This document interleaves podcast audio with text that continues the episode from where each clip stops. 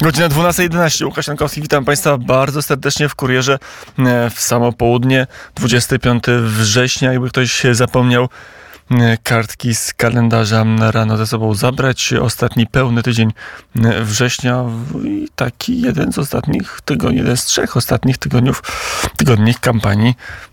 Za chwilę będzie już październik i naprawdę ostatnie metry w kampanii wyborczej. My na początek mamy polityka Krystian Kamiński, poseł i kandydat Konfederacji na posła kolejnej kadencji. Dzień dobry, panie pośle. Dzień dobry panie redaktorze, dzień dobry państwu. Między innymi pracujący no, w tej, która w tej kadencji, która już mija, nawet minęła w, między innymi w Komisji Spraw Zagranicznych, to od spraw dyplomacji zacznijmy. Kryzys z Ukrainą. Kryzys w relacjach. Dla Konfederacji to jest szansa, to jest tak, że jest pewna radość, że te e, relacje się tak potoczyły, a nie inaczej, że się popsuły. Ja w czerwcu zeszłego roku już napisałem e, artykuł na ten temat, że mamy wiele rozbieżnych e, interesów z Ukrainą i że one wcześniej czy później wyjdą. Pytanie było wtedy, rok temu ponad, e, czy my w ogóle będziemy potrafili wyartykułować, co my właściwie chcemy od strony ukraińskiej i przeforsować, żebyśmy to dostali.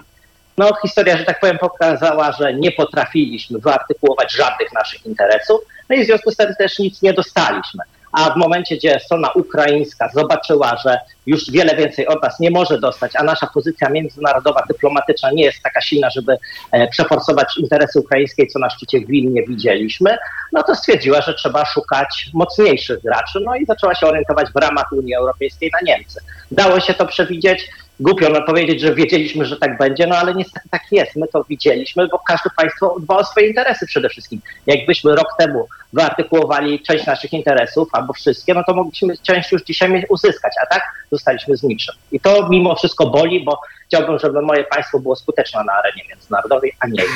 No, a z drugiej strony e, nie uzyskaliśmy e, wiele, ale czy Niemcy coś uzyskały poza e, słowami w ONZ, że powinni wejść do Rady Bezpieczeństwa, to też jak na razie niewiele twardych rzeczy uzyskali. No, Polska uzyskała to, że Rosja nie jest w Lwowie, tylko jest gdzieś pod Awdijiwką. To jest pewien zysk. No to jest pewien zysk, ale my mamy wiele więcej interesów bezpośrednich stosunkach z Ukrainą, a był moment, gdzie można było tematy poruszyć i można było realnie uzyskać, um, uzyskać coś w zamian. Niemcy nie tylko to uzyskały, proszę zauważyć całe zwrócenie się, e, zwrócenie się Ukrainy chociażby do WTO, żeby na nas sankcje nałożyć, e, mówienie o tym, że to Bruksela jest nadrzędna wobec, wobec suwerennych państw, wobec Polski i Polska e, tutaj zabiera sobie te kompetencje, jeśli chodzi o własne granice, no to były jednak bardzo daleko idące deklaracje na rzecz, na korzyść Niemców i uderzające w nasze interesy. W związku z tym, jeśli państwo, e, w tym przypadku ukraińskie, które uważa, które mówiło o tym, że ma bardzo dobre stosunki z nami, uderza w nasze interesy, popierając e, państwo, z którymi ścieramy się w ramach Unii Europejskiej, no to jednak jest to bardzo duże. Niemcy w sumie nie zaangażowały się tyle, od samego początku były sceptyczne. Politycy niemieccy na początku liczyli, że Kijów szybko upadnie, a teraz strona ukraińska w sporach bierze ich stronę, a nie naszą. No ale no, z, także, drugiej, no nie wiem. z drugiej strony my w tym roku będziemy mieli wzrost gospodarczy, a Niemcy jako jedyny duży kraj Unii Europejskiej będą miały recesję i to bardzo wyraźną, więc też płacą za swoje błędy w polityce, za to zawahanie, za kontakty z Władimirem Putinem gazowe. No oni to raczej płacą za to, że robią tą zmianę energetyczną, Energiewende i to jest podstawowy ich problem. Gdyby nie wygasili elektrownie atomowe, gdyby jednak nie robili tej całej zielonej transformacji, to pewnie by wyszli na plus, ale no nie, gdyby, mieliby ros- gdyby, gdyby mieli rosyjski węgiel, e, rosyjski gaz, przepraszam, e, po tanich cenach też byliby do przodu. A tu zabrakło no, i atomu, i gazu. Cała polityka niemiecka opierała się jakby na trzech filarach ich bogactwo. Właśnie tanie surowce z Rosji, brak inwestycji w wojsko, no i rynek zbytu chiński oczywiście. W związku z tym, skoro jedna noga, czyli te tanie surowce z Rosji w dużej mierze upadły, aczkolwiek też się umówmy, ta, ta ropa też płynie tylko inną drogą, zaraz e, e, inwestycje w wojsko muszą być zdecydowanie zwiększone, bo NATO naciska, bo Niemcy sami w ramach Zeitenwende o tym mówili. No i ten rynek chiński próbują Amerykanie ograniczyć, no ten cały filar bogactwa niemieckiego jest zachwiany. Pytanie, czy tak będzie długofalowo. Jakieś pół roku temu ambasador niemiecki, jeszcze poprzedni był w Sejmie, ja właśnie o tym powiedziałem, że ja nie wierzę w to, że Niemcy za parę lat nie będą chcieli wrócić do tego, co dawało im po prostu bogactwo. On wtedy zaprzeczał, aczkolwiek moim zdaniem oczywistym jest, że czemu by mieli zmieniać na coś, co jest niepewne, skoro coś działało, no i perspektywy, jeśli do tego będą mogli powrócić, to moim zdaniem po prostu powrócą. Mm, I do tego jeszcze, panie pośle, wówczas też mniej więcej pół roku temu dyplomaci niemieccy powiedzieli, że żeby Polska tak bardzo się nie puszyła, bo jej pozycja jest tylko chwilowa i gra ponad swoją mm, ligę. Na ile jest tak, że, że to Berlin teraz jest tą stolicą, która stara się nas i wypchnąć z relacji z Ukrainy i w ogóle zmarginalizować, czy sprowadzić do e, poziomu, jaki Polska miała przed wybuchem wojny na arenie międzynarodowej? Jak powinniśmy e, się wobec Berlina zachowywać? asertywnie, stanowczo, tak, pokazywać, że pewne sposób myślenia Niemców o nas jako E, państwie, gdzie jest tania siła robocza, gdzie oni e, mogą wyeksportować, czy gdzie mogą swoje fabryki stawiać, żeby właśnie tanio to produkować, jako takie zaplecze, no to te czasy muszą po prostu się skończyć. Zresztą Niemcy wiele więcej mówił, właśnie ten ambasador na tym spotkaniu mówił, że tak naprawdę Niemcy są głębią strategiczną Polski i polska obrona bez Niemiec nie mogłaby istnieć. No jest to bardzo daleko posunięte i Niemcy tak naprawdę pozycjonują Polskę jako słabe państwo, które żyje dzięki temu, że Niemcy w ogóle tam robią inwestycje i bez niemieckiej e, siły wojskowej w ogóle nie mogłoby istnieć. No, Niemcy tak nas pozycjonują. My musimy wyjść z tego.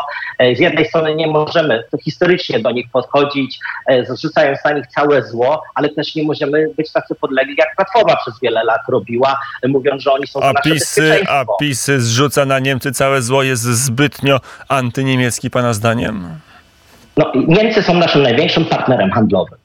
My musimy normalne mieć stosunki, asertywne, ale normalne z Niemcami. No niestety, e, geografia jest jaka jest, jest nieubłagalna. E, w naszym interesie jest, żeby Niemcy mieli jak, naj, e, jak najmniej stosunków z Rosją poza naszą, ponad naszą głową. A to jest normalne. Jak, jak do tego doprowadzić? Znaczy, rozumiem, PiS jest, Platforma była zbyt uległa, PiS jest zbyt asertywny, to gdzie jest ta, ten Nie, złoty środek? Właśnie gdyby był asertywny, to bym, się, to bym całkowicie zgadzał się z tą polityką. PiS jest historyczny, rzucając całe zło, wszystko złego, co się dzieje w, w naszej okolicy na Niemców.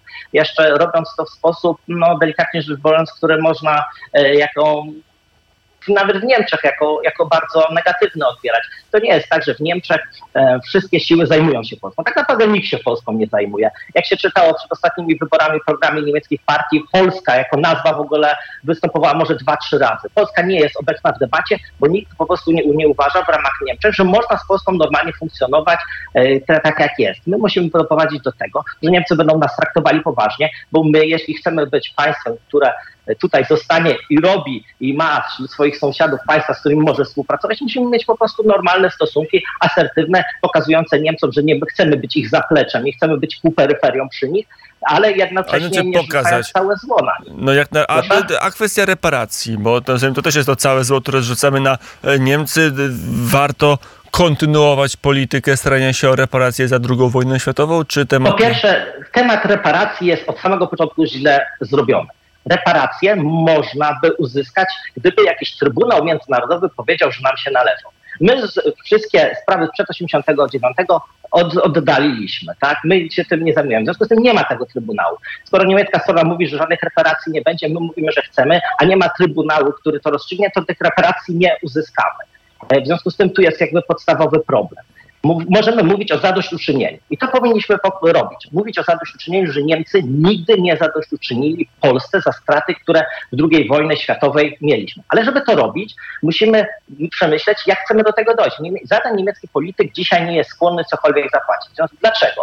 Bo oni, niemieckie społeczeństwo w ogóle nie wie, albo dzisiaj się tym tematem nie zajmuje. Co powinniśmy robić? Szeroką, zakrojoną akcję kampanijną w ich mediach, w ich gazetach, w ich internecie, pokazujące, do czego Niemcy doprowadzili w II wojnie światowej i wtedy, jeśli ten temat będzie obecny, bo politycy w Niemczech działają tak samo jak politycy na całym świecie, jeśli ten temat jest w ich elektoracie obecny, to się nim zajmują. Jeśli przekonamy Niemców, opinię niemiecką publiczną, że nic nie zrobili, że tak naprawdę 70 lat po wojnie nigdy w żaden sposób nie zadośćuczynili, no to będą gotowi na jakieś kroki. Reparacji w takiej formie prawnej nie odzyskamy. Możemy doprowadzić do tego, że zapłacą zadośćuczynienie, ale żeby to zrobić, musimy mieć dojście do niemieckich polityków. Chociaż jak patrzymy na historię rudu Herero z Namibii, z Afryki, no to widać, że jest jakaś szansa nie tylko na zadośćuczynienie, ale chyba właśnie na reparacje, bo to się udało Namibii uzyskać. Tylko Namibia to po pierwsze to było jakieś, z tego co pamiętam, około miliarda, albo nawet niecałe, czyli pieniądze Znacz, w ogóle nieproporcjonalne. Znacznie mniej, bo i ludnościowe były znacznie mniejsze i no, stety materialne ta, i, też były znacznie i, mniejsze. I to, nie był, i, to nie są, to nie są pieniądze, które Namibia dostanie, tylko to będą inwestycje niemieckie w Namibii. A chyba nie o to nam chodzi, tak? Nam o coś całkowicie innego chodzi. W związku z tym nawet nie ma co, co tego porównywać, bo Namibia e, szła całkiem inną drogą a my po prostu niestety zrobiliśmy coś, czego dzisiaj nie ma, czyli próbujemy przed jakiś sąd pójść i te pieniądze uzyskać. Tylko mówię, nie ma tego sądu, który by rozstrzygał. Skoro Niemcy mówią, że nie, nie będą płacili reparacje, my mówimy, że chcemy, a nie ma tego sądu, który ma to rozstrzygać, to nie ma tej instancji. W związku z tym uważam po prostu, że trzeba inaczej do tematu podejść. A sam raport samodziałań Instytutu Strat Wojennych, raport, wystawy w ambasadach, e, wysłanie tego raportu do mediów, robienie wystaw, także oficjalne noty dyplomatyczne, to się, e, jak pan na to patrzy, panie pośle? Możemy to robić, tylko że to jest cały czas ten poziom dyplomatyczny, a my moim zdaniem musimy odejść od tego, bo tutaj niewiele uzyskamy, tylko zejść właśnie niżej do poziomu społecznego, żeby te e, niemieckie społeczeństwo, wyborcy tych polityków po prostu to widzieli, widzieli co się stało i to, że nigdy Niemcy w żaden sposób nie zadośćuczynili. To jest moim zdaniem o tyle istotniejsze, że dopiero politycy właśnie działają pod wpływem swoich wyborców, a nie sami z siebie, tym bardziej, że nie ma tego ciśnienia. W niemieckim społeczeństwie nie ma w ogóle tematu reparacji. Jak my temat podnieśliśmy, to bodajże w czołówkach niemieckich gazet był może jeden, a, na, a w większości na trzeciej czy czwartej stronie jakiś artykuł na ten temat. Także do niemieckiej opinii społecznej w ogóle ten temat nie dociera, a skoro politycy nie czują presji swoich wyborców, no to nigdy go nie będą spełniać. Mm, panie pośle, Krystian Kamiński, Konfederacja, naszym mm, gościem. Też do Ukrainy wróćmy. Co robić ze wsparciem militarnym? E, zaniechać. Mamy hub przyżytowy e, na lotnisku pod Rzeszowem. Są postulaty Leszek Miller, chociażby, żeby prze zacząć przeprowadzać jakieś remonty i paraliżować ten hub. Jakie jest stanowisko Konfederacji? No, naszym zdaniem już z, z naszej perspektywy wszystko, co Polska mogła dać, to po prostu już dała. Także więcej tutaj z naszej strony nie będzie. Wszystko, co teraz idzie, to jest zagraniczny sprzęt. No i jeśli powiemy zagranicznym partnerom, że sorry, nie będzie przez nas dostawy e, broni do, do Ukrainy, no to jest to bardzo było e, uderzenie w naszą pozycję międzynarodową, no bo pokazalibyśmy, że e, nie chcemy współpracować, tak, mamy zobowiązania, w związku z tym tutaj w ogóle to nie wchodzi w, nie chodzi w, e, nie chodzi w rachubę, ale powinniśmy jasno i klarownie pokazać, że nasze interesy w żaden sposób nie są zabezpieczone i jeśli ktoś chciałby E, ten sprzęt Ukrainie przekazywać, to ok, no to to jest jakby wola innych państw, ale my uważamy, że obecnie no, ta sytuacja jest napięta i strona ukraińska powinna też wyjść nam naprzeciw i pokazywać, że e, docenia to, że my, to, że my jesteśmy tym hubem, że przez nasze państwo my ryzykujemy też przekazując im ten sprzęt. Ale postawić to w relacjach na, z Ukrainą na jakimś ostrzu noża, jakiś warunek, że albo coś spełnia, jeżeli tego nie spełnią, to my będziemy ograniczać przepustowość albo zamykać lotnisko w Jasiącej możliwość e, transferu uzbrojenia na Ukrainę? Najpierw powinniśmy wyartykułować to, co my właściwie chcemy od strony ukraińskiej, czyli wycofywanie, wycofanie jakichkolwiek skarg przeciwko naszemu państwu, e, nie naciskanie na nas chociażby w sprawie zboża, bo to się dla nas fatalnie kończy, powrócić do tematu, który moim zdaniem nie został załatwiony, a jest całkowicie dla nas podstawowy i mamy do niego prawa, czyli ekshumacja i godne upamiętnienie ofiar ludobójstwa na Wołyniu. To są rzeczy, które oni mogą od razu zrobić i powinni po prostu tą dobrą A jeśli tego nie zrobią? No jeśli tego nie zrobią, to znaczy, że są państwem nam nieprzyjaznym i musimy bardzo poważnie ograniczyć po prostu współpracę. No, nie ma tutaj innego wyjścia. Jeśli jedno państwo twierdzi, e, potrzebuje naszej pomocy, tak, w każdej mierze, a jednocześnie robi wobec nas agresywne ruchy, no jest to chyba dla nikogo Bo jak na razie to znaczy, że nas nie szanuje. Widzimy, że nie robią, mimo że e, takie prośby są artykułowane, no to wtedy właśnie zamknąć hub w Jasiące, jeżeli, e, nie wiem, po jakimś pół roku, nie wiem, jaki jest czas na takie decyzje w języku dyplomacji, panie pośle, no ale powiedzmy trzy miesiące. Jeżeli Ukraina tego nie załatwi, to my zamykamy hub, czy ograniczamy przepustowość hubów w Jasiące?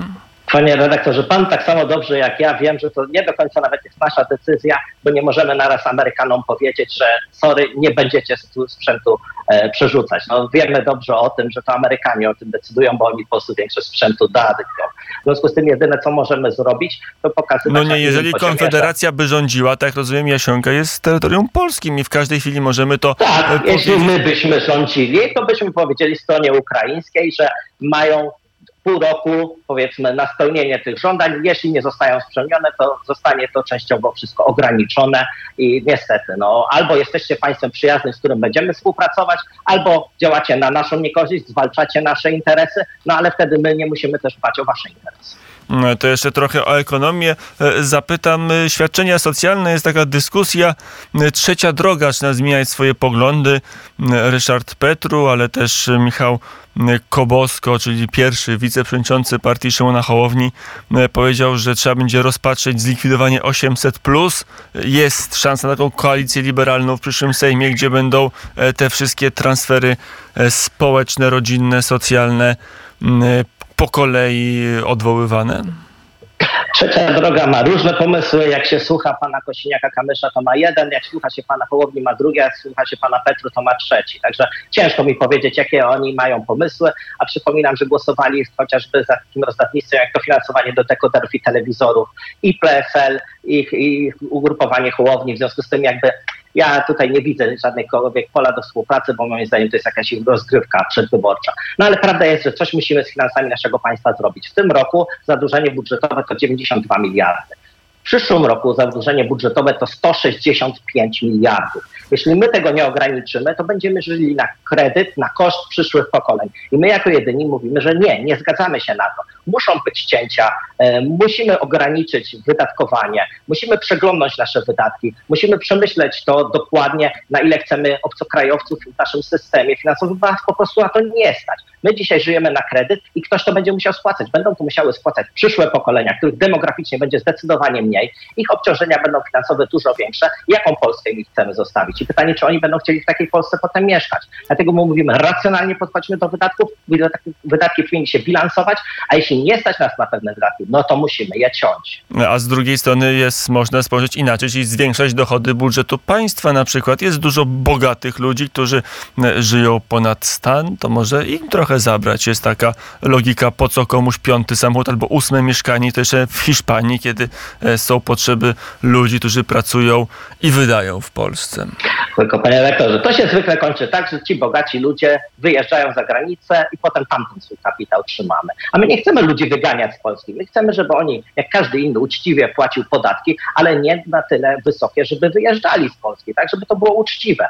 A inni tylko proponują, komuś zabierzmy, komuś zabierzmy. No nie, jeśli nas na coś nie stać, to tniemy wydatki. Tak jak pan w domu ma budżet, jeśli na pana coś nie stać, to pan tego nie kupuje, tak państwo musi tak samo działać. Jeśli o. państwo nie stać na pewne wydatki, to po prostu ich nie dokonuje. To jest racjonalne wydatkowanie.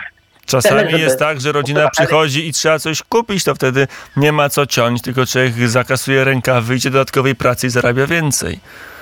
No dobrze, tylko państwo, ma, państwo jedyne pieniądze, jakie ma, to zabiera obywatelom. Tak? W związku z tym możemy więcej tym obywatelom zabierać, ale wtedy tych obywateli będzie po pierwsze coraz mniej, bo będą wyjeżdżać za granicę, bo nie będą chcieli u nas pracować.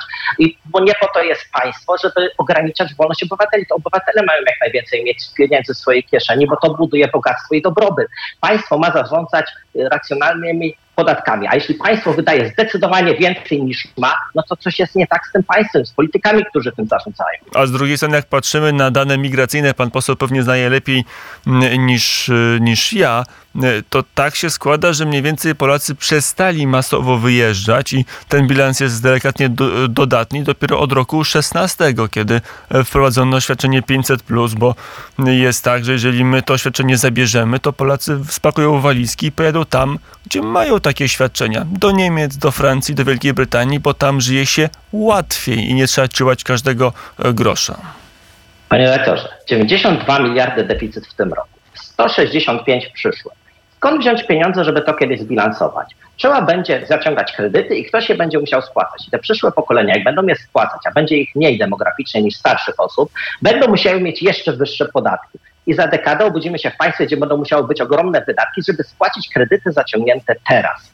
I te młode osoby potem będą stały przed wyborem, czy one będą chciały to robić i odpowiadać za decyzje, które ktoś podjął 10-15 lat temu. I my już teraz ostrzegamy, my nie patrzymy na nasze państwo w kadencji jednej, my patrzymy w, perspektywie dekad i mówimy, że, że w ciągu paru dekad czeka nas kryzys i tak katastrofa demograficzna nas czeka, a jeśli dobijemy tych młodych ludzi jeszcze finansowo, to z naszego państwa niewiele zostanie.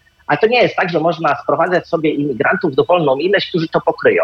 Po pierwsze, y, to prowadzi do skutków katastrofy, y, katastrofy społecznej, co pokazuje Zachód, chociażby te y, podpalone budynki i wszystko we Francji parę tygodni temu było. Plus doprowadzi to podwójnie do katastrofy, bo to nie jest tak, że ci, ci obywatele zagraniczni, którzy przyjadą, już nie, nie będą w naszym systemie emerytalnym. Oni też na system emerytalny wejdą i to potem będzie jeszcze większa katastrofa, bo musielibyśmy jej procentowo zawsze ich więcej sprowadzać. Także to nie jest żadna droga, sprowadzanie po prostu imigrantów. My musimy dbać o Polaków, którzy będą za 10, za 20 lat w Polsce i dlatego my dzisiaj już mówimy, nie zadłużajmy ich, bo oni nie będą w stanie tego udźwignąć. O tym mówił Krystian Kamiński, e, poseł i kandydat na posła Konfederacji. Panie pośle, e, dziękuję bardzo za rozmowę i do zobaczenia. Dziękuję.